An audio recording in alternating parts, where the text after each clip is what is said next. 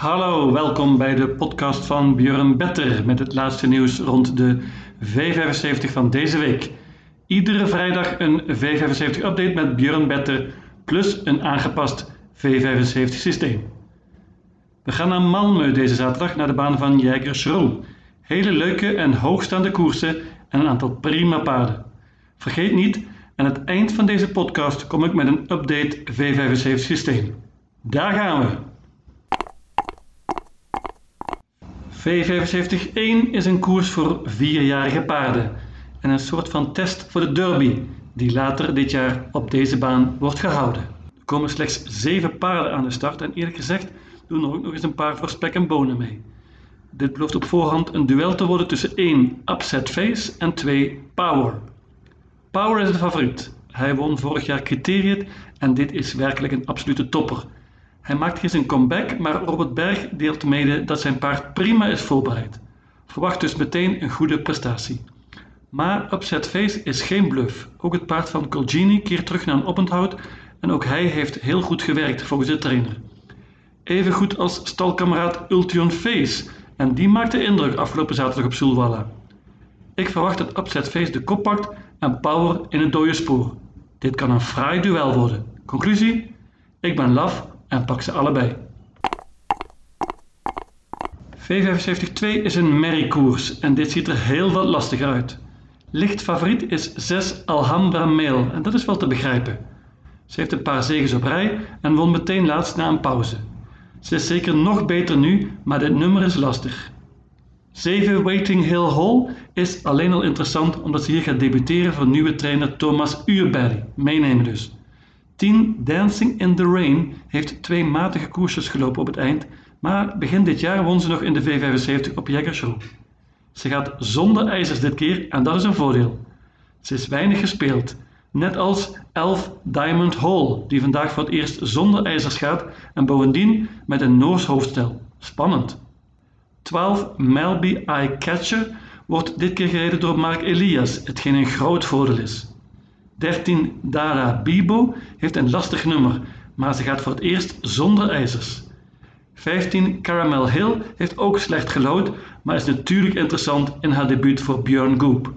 Ten slotte waarschuw ik voor 5 Another Lucky Day. Die heeft enorme speed en met het juiste koersje kan ze gevaarlijk worden. Conclusie? Heel open. Ik pak 8 paarden, maar zelfs dat is wellicht niet voldoende. V75-3 is een bronzen koers. Dit ziet er op voorhand uit als een duel, maar ik waag een gokje en ga banken. En wel 6 van Gogh ZS. Dit paard wint heel vaak en hij zegevierde ook in zijn comeback laatst. Dit is een krekje en Robert Barry is heel tevreden. Het paard gaat voor het eerst zonder ijzers dit keer en dat is natuurlijk hyper interessant. Hij kan goed vertrekken en ik verwacht dat hij na een tijdje in de leiding zit. Dan zal hij niet makkelijk te verslaan zijn.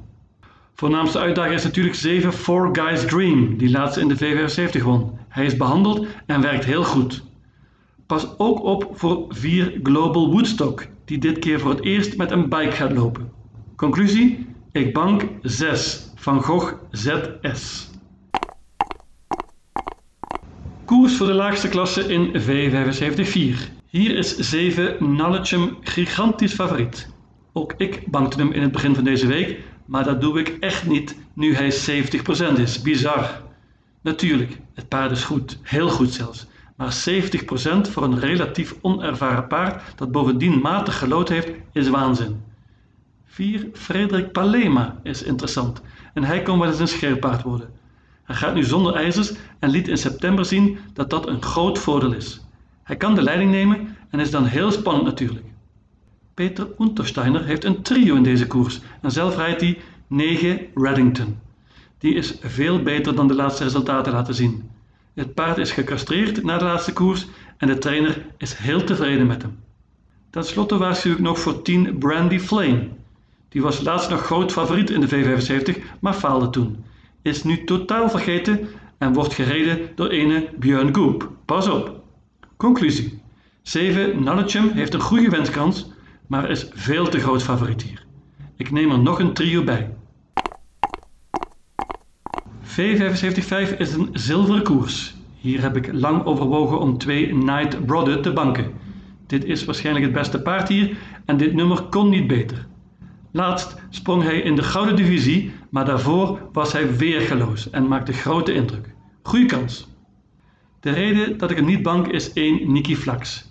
Die is namelijk in topvorm en heeft twee keer op rij vastgezeten met nog heel veel energie over. Hij is snel van start en Johan Untersteiner heeft aangekondigd dat hij zijn paard dit keer in de leiding wil rijden. We zullen zien of hij dat daadwerkelijk doet als Mark Elias eraan komt vliegen. Hoog tempo te verwachten dus wellicht en dat zou zeer gunstig zijn voor 12 Prosperous. Hij heeft het werkelijk goed gedaan bij onze eigen Henk Grift en daar zes van de zeven koersen gewonnen. Hij komt van een zege op Vincennes in Parijs en heeft zich fraai ontwikkeld.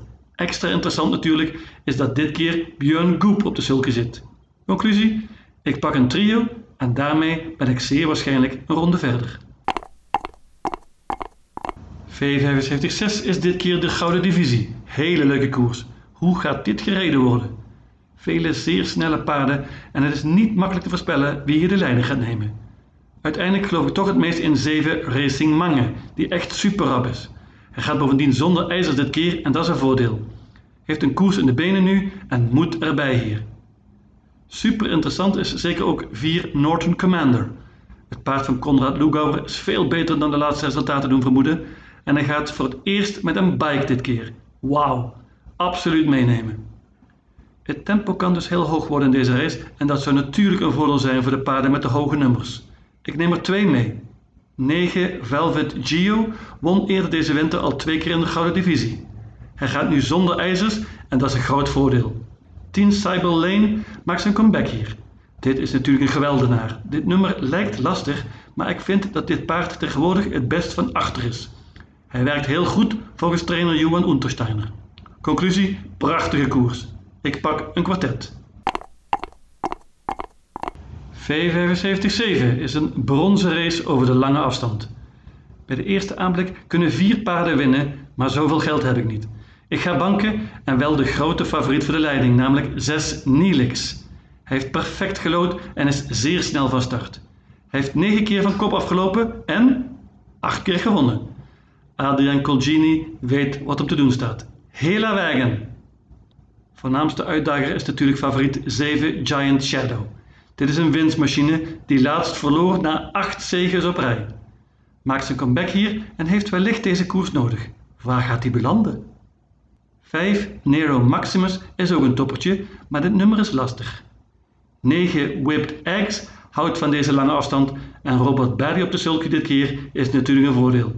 Conclusie? Met een kwartet ben je hier een ronde verder, maar ik ga all in op 6 Neelix.